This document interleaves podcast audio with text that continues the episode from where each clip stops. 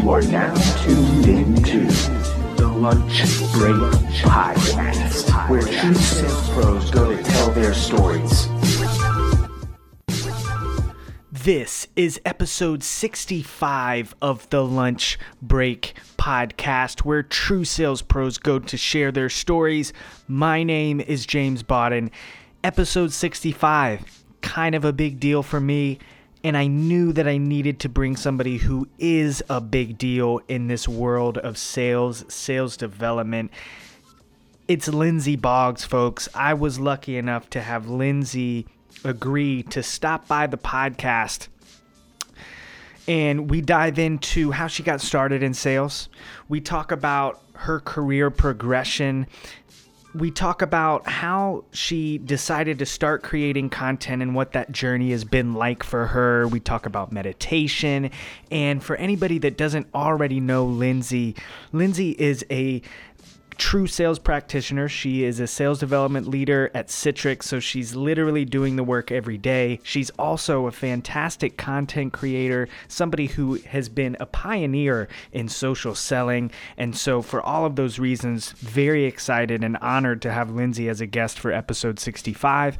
If you can't listen to the entire episode right now, I had Lindsay serve up a snack break sales tip that you can listen to. Check it out.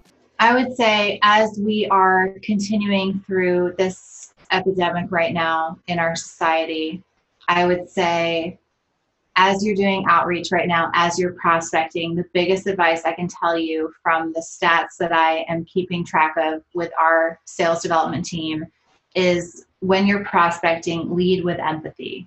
That is has been the biggest change that we have made with our teams and we have done testing in our environment and we have seen a major major lift in response rates by leading with empathy versus not leading with empathy. So if you are sending the same messaging that you have always been sending i guarantee you that's not going to work a fantastic sales tip from Lindsay Boggs. And look, this episode is so fantastic, I don't want to waste any more time by talking anymore. So here we go, episode 65 of the Lunch Break Podcast with Lindsay Boggs. Here we are, uh, another monumental episode. I feel like the way I scheduled the podcast this season was I wanted every five episodes to be with somebody that, that's really put a lot of work and heart into the sales community. Episode 60 was Keenan. We all love him and the gap selling and everything. And and episode 65 is somebody that that has done tons for the sales community, especially on LinkedIn. I have Lindsay Boggs with me. She is a digital sales and development manager at Citrix here in Raleigh but she's also a content creator, somebody who's literally, I feel like I've watched her journey uh, through the content that she's created. And uh, for all those reasons, very excited to have you here, Lindsay. Thanks for stopping by. Yeah, thanks for having me. I appreciate it. Fantastic. So let's dive right into it because we do have a limited amount of time. Lindsay, talk to us about how you got started in sales. Yeah, so it's kind of a weird, strange journey how I ended up in sales. But the TLDR, if you will, is that I majored in opera, and that was strange. Um, but just kind of in and of itself, majoring in opera was a strange thing. Got it. Yeah, duly noted. duly noted. And I ended up following my heart to Dallas uh, and married my husband, uh, who majored in French horn performance and fun note on that is that he studied with uh, the world renowned professors that actually played in the original Star Wars films. Wow. So, yeah, so he took his journey into music as well. But I did an executive assistant position at FedEx for several years. And I knew I wanted to do something different. I knew I wanted to do something more. And I went out to dinner with um, a couple females that I knew from a friend of a friend, and they just came into dinner and they just kind of had all their things like their ducks in a row, if you will. And I remember just talking to them, and there was one girl in particular named Mandy. Hi, Mandy. I tell this story all the time, and um, yeah, I need to put like yeah, I need to send her yeah, some stuff. So I just remember she just like had everything together and Heidi was there too. Hi Heidi. And I just said, What do you do for a living? And she said, Oh, I'm in sales. I'm in software sales. And I was like, Really? You're in sales? Because I had this like derogatory thing with sales because we, you know, in sales you you have like a stigma against sales, right? And there also are not enough women in sales. And I was like, software sales, like tech? like you could, you know, tech, right? And um, so I said, tell me more. And she's like, oh, well, you know, I get re- recruiters contacting me all the time. Next time I get a recruiter contacting me, I can try to set you up with an interview and I can coach you on what they're looking for. I think you'd be great in sales. And I was like, really? So, long story short, um, the next recruiter that contacted her was somebody from Bronto Software, and she coached me, and I got an interview at Bronto, and I got hired, and the rest is history.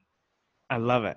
I love it, and and it's so interesting because I also had a similar experience and have talked to people who met somebody that was in sales that was not the stereotypical version. And it's kind of i mean it's just like anytime a stereotype of yours is is proven wrong. It's it's it's belief shattering. You're like oh whoa.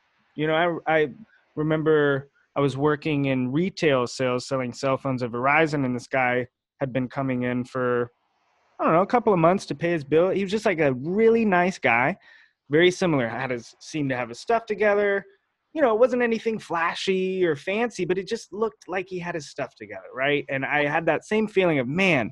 So finally I asked him, what do you do?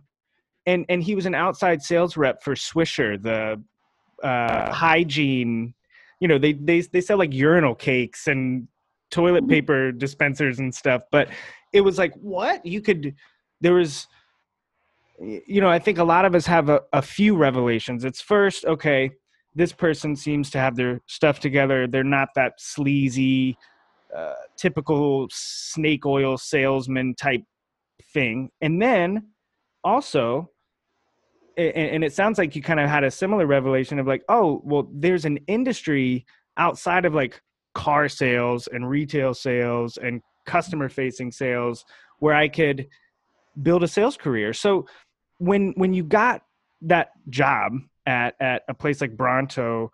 Talk to us about that that that those first like 90 days to 6 months. It's we all hear it's so critical and I always love speaking with people who've gone on to have very long and successful sales careers about their kind of first 90 days to 6 months and and and how they got through it and and yeah. what what kept them in the game, I guess.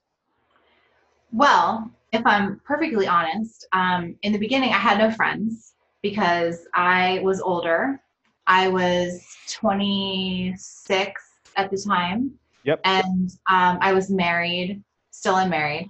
I had a daughter, still have the daughter, and I was older. And the people that were hired as an SDR were right out of college. And so I, w- I did not fit the mold of what a typical SDR was. And so I had a target on my back because they were like, who is this woman who is older? And um, I decided, you know, when they when they dangled this carrot called President's Club, I was mm. like, what is this free trip I hear of? Tell me more. because mama hasn't been on a trip that's free ever. Tell me more. so when I heard about this thing called President's Club, I was like, okay, I'm in. Like, mm. what do I need to do to get this trip? And so when they told me what I needed to do, I literally was like, I don't need friends. I need to get this trip. Yeah. And so that's what I focused on. Yeah. And so when they gave me my quota, which I was like, what's a quota? Um, they gave me my because I'm brand new in sales. Yeah, am, why wouldn't you not I'm know what the hell a quota was? Yeah, I'm literally an opera singer who is now in sales and has a quota who wants to win this trip to the Bahamas with my husband. And so I get my quota and I put my head down and I am in the zone. And they I get all the collateral I need to do my job and I realized within the first week or two that the collateral that I'm given is not getting me to my number. And so I decide, all right, Eric, I'm not going to do this collateral that they're, I'm not using the collateral they're giving me. I'm going to find a different way to get to my number. And that's when I turn to LinkedIn. And mm. that is my aha moment. And that's when I become this social selling person, pioneer, whatever you want to call it. Yep. And that's when I become known for social selling. And that's kind of where the rest is history for me. Yeah, no, and, and and it's fascinating because it is an interesting experience to get into a profession like sales because it there's a low barrier to entry, so lots of people get into it.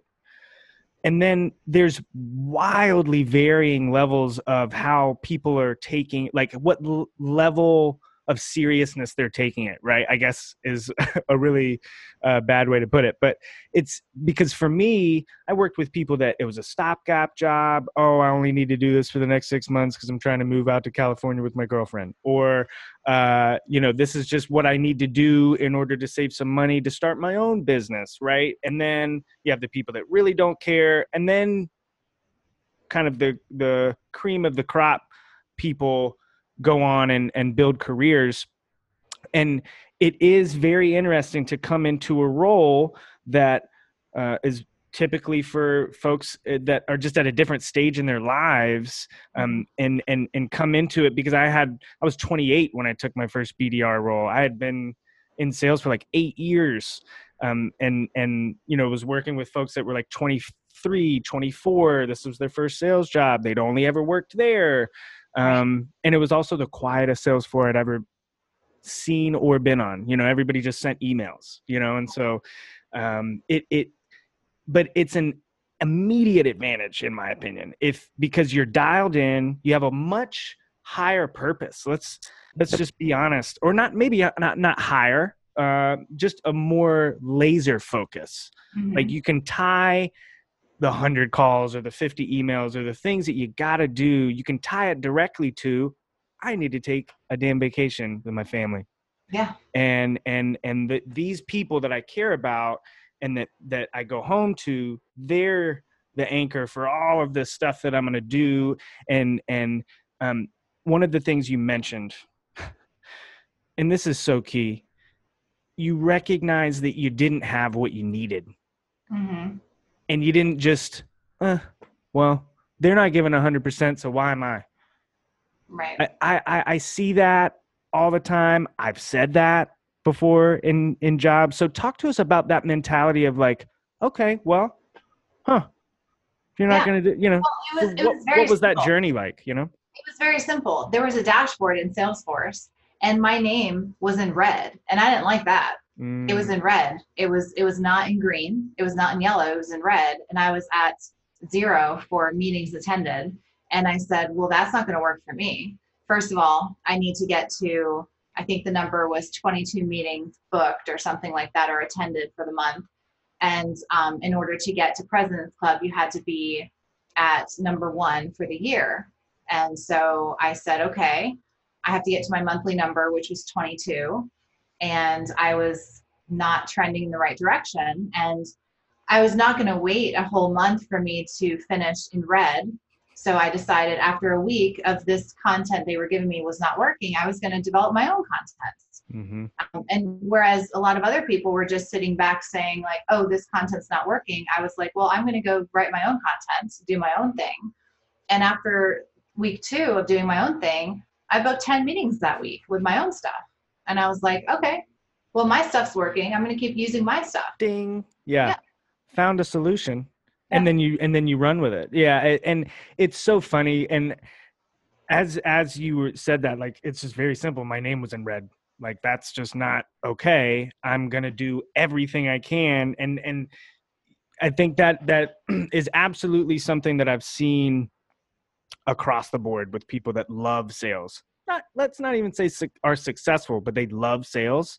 It's it's when they hate being in the red because Oh, that that journey of just like I am gonna fight back tooth and nail everything I can figure out to do to make sure. the worst day is on the first day of the month when the dashboard refreshes let's hmm. just get that out there Let's just keep it real on the lunch break podcast. That is the worst day, and you know it it's it it's such an up and down career, Mm-hmm. right? And and and you've obviously gone on to to have a long sales career and and and one that you've enjoyed and i also you know know that that along the way you you've incorporated things like meditation into kind of your daily life it's absolutely something that i'm a proponent of i found it a few years ago it was maybe saved me from burnout uh, at least two times right i mean just absolutely um, so talk to us about kind of how that that meditation piece has played a part in your sales career because i think it's just super fascinating Yeah. So I started meditating.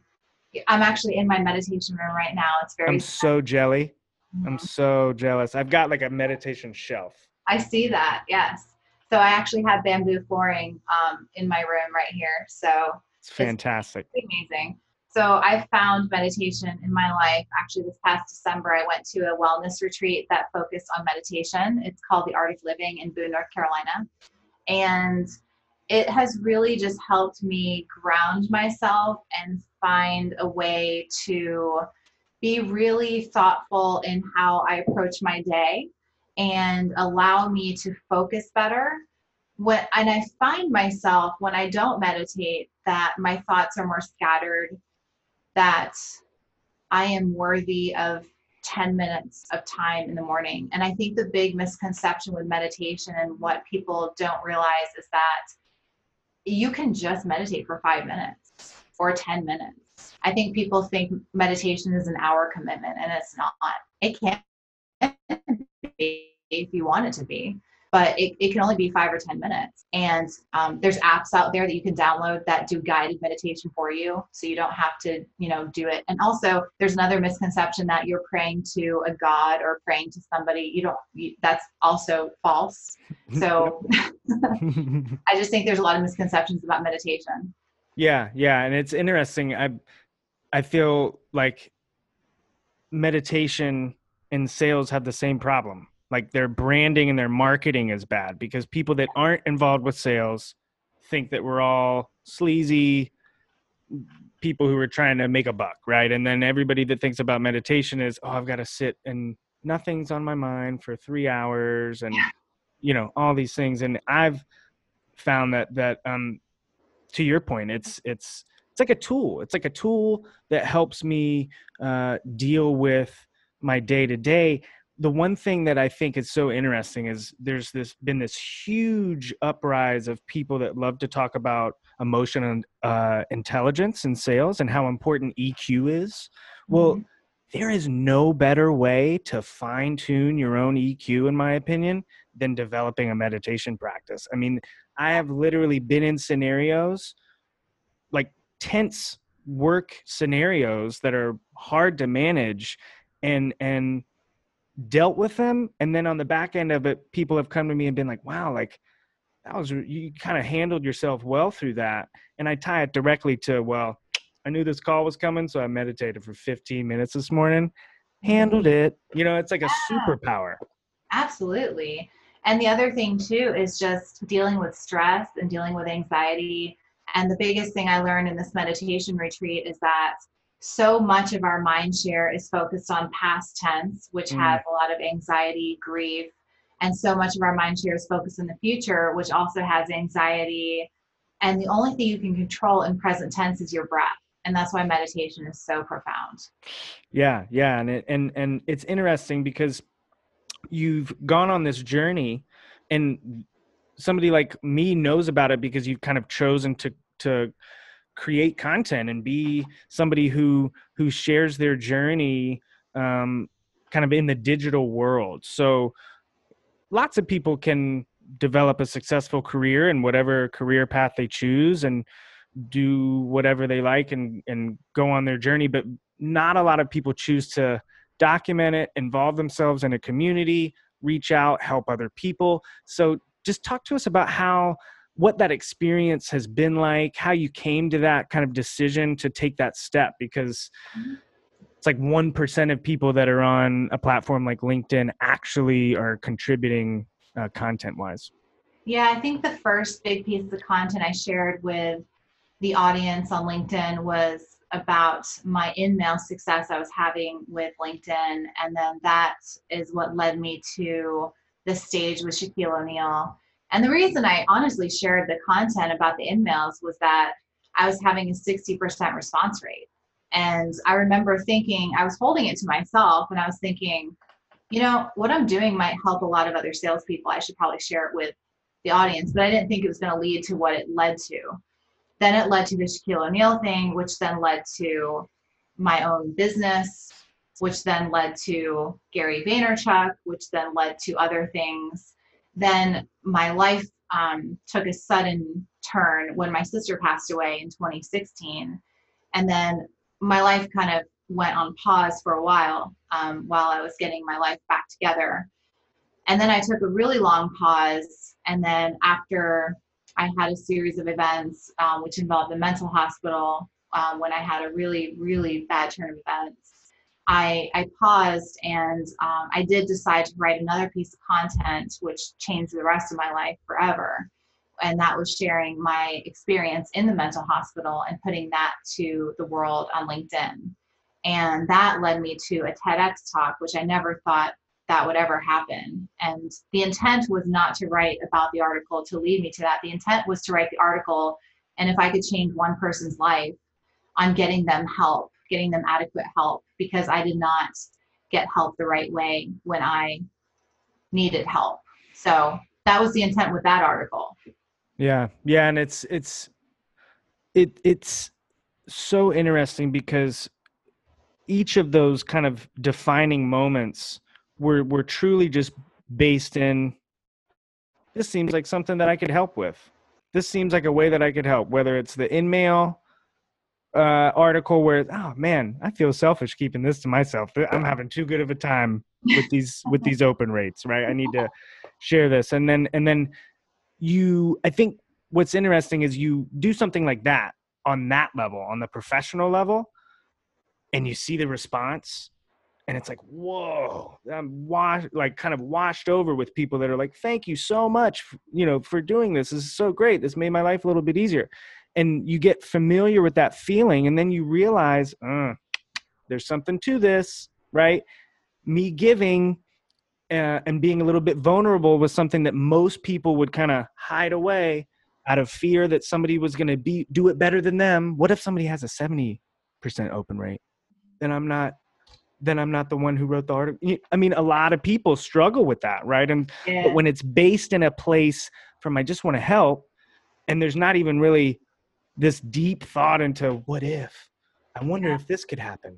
What if the you know this is going to get me here? I think that's the key, right? Because then then it becomes this ride that you can go on and understand that hey, I can I can pause because life and mm-hmm. then come back to it and i know what to do because i'll just do what i've always done be myself say things that i think might help one person and then you know that just turns into the next phase right? And i think i've actually that, i've actually never shared this with anybody before but after i posted the article about my mental breakdown on linkedin i remember posting it on january 1st after i wrote it and I got so many people messaging me that I actually had a panic attack because it was so profound. I mean, yeah. I, I, never, I got so many, my, my, you know, on LinkedIn, you get the little ding whenever you get a message. Uh, yeah. And my computer was like ding, ding, ding, ding, ding, ding, ding, ding, ding, ding, ding. And I was like,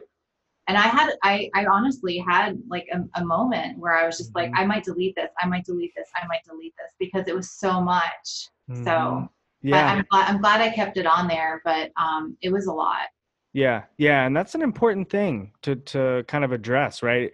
Uh, we kind of mentioned it before we hit record but it is a strange thing to create content and it is let's be honest right? I mean it's not not everybody uh, deals with that kind of thing and and and um, it's totally by choice right? But and i think what's so powerful is that you you realize well even through the anxiety that it causes me and just how nerve wracking that experience is of being absolutely vulnerable and and having basically opening it up to everybody's freaking opinions, right? And however that may come on however that person is feeling in that moment behind their little keyboard, right? Mhm. Um, I think it's so powerful because you the the positive effects of it still outweigh all of that. Yeah. Like in some way, somehow, at the end of the day, you're able to kind of, okay, well, it's still worth it. Exactly. Yeah. Um, and so, as we're, I want to be conscious of the time here.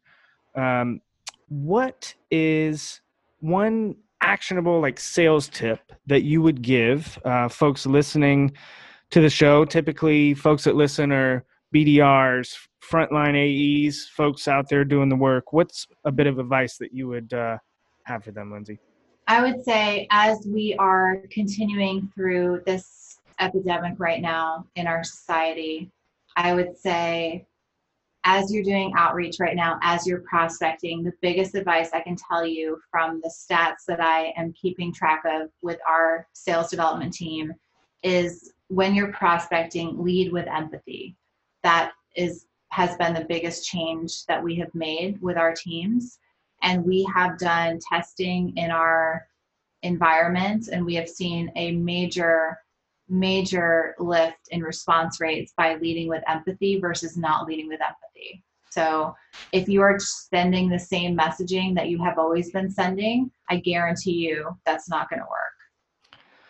Yeah, and it and and it's so critical that as leaders there are folks like you who who understand that and and for everybody that that's on your team or listening to that that may not be hearing that message from their leadership um, you know it's a reinforcement of the right way to do it and Mhm. and sales can be a one of the most noble professions in the world in my opinion if it's done the right way and i think that's a great tip for everybody out there last question i ask everybody that comes on the lunch break podcast.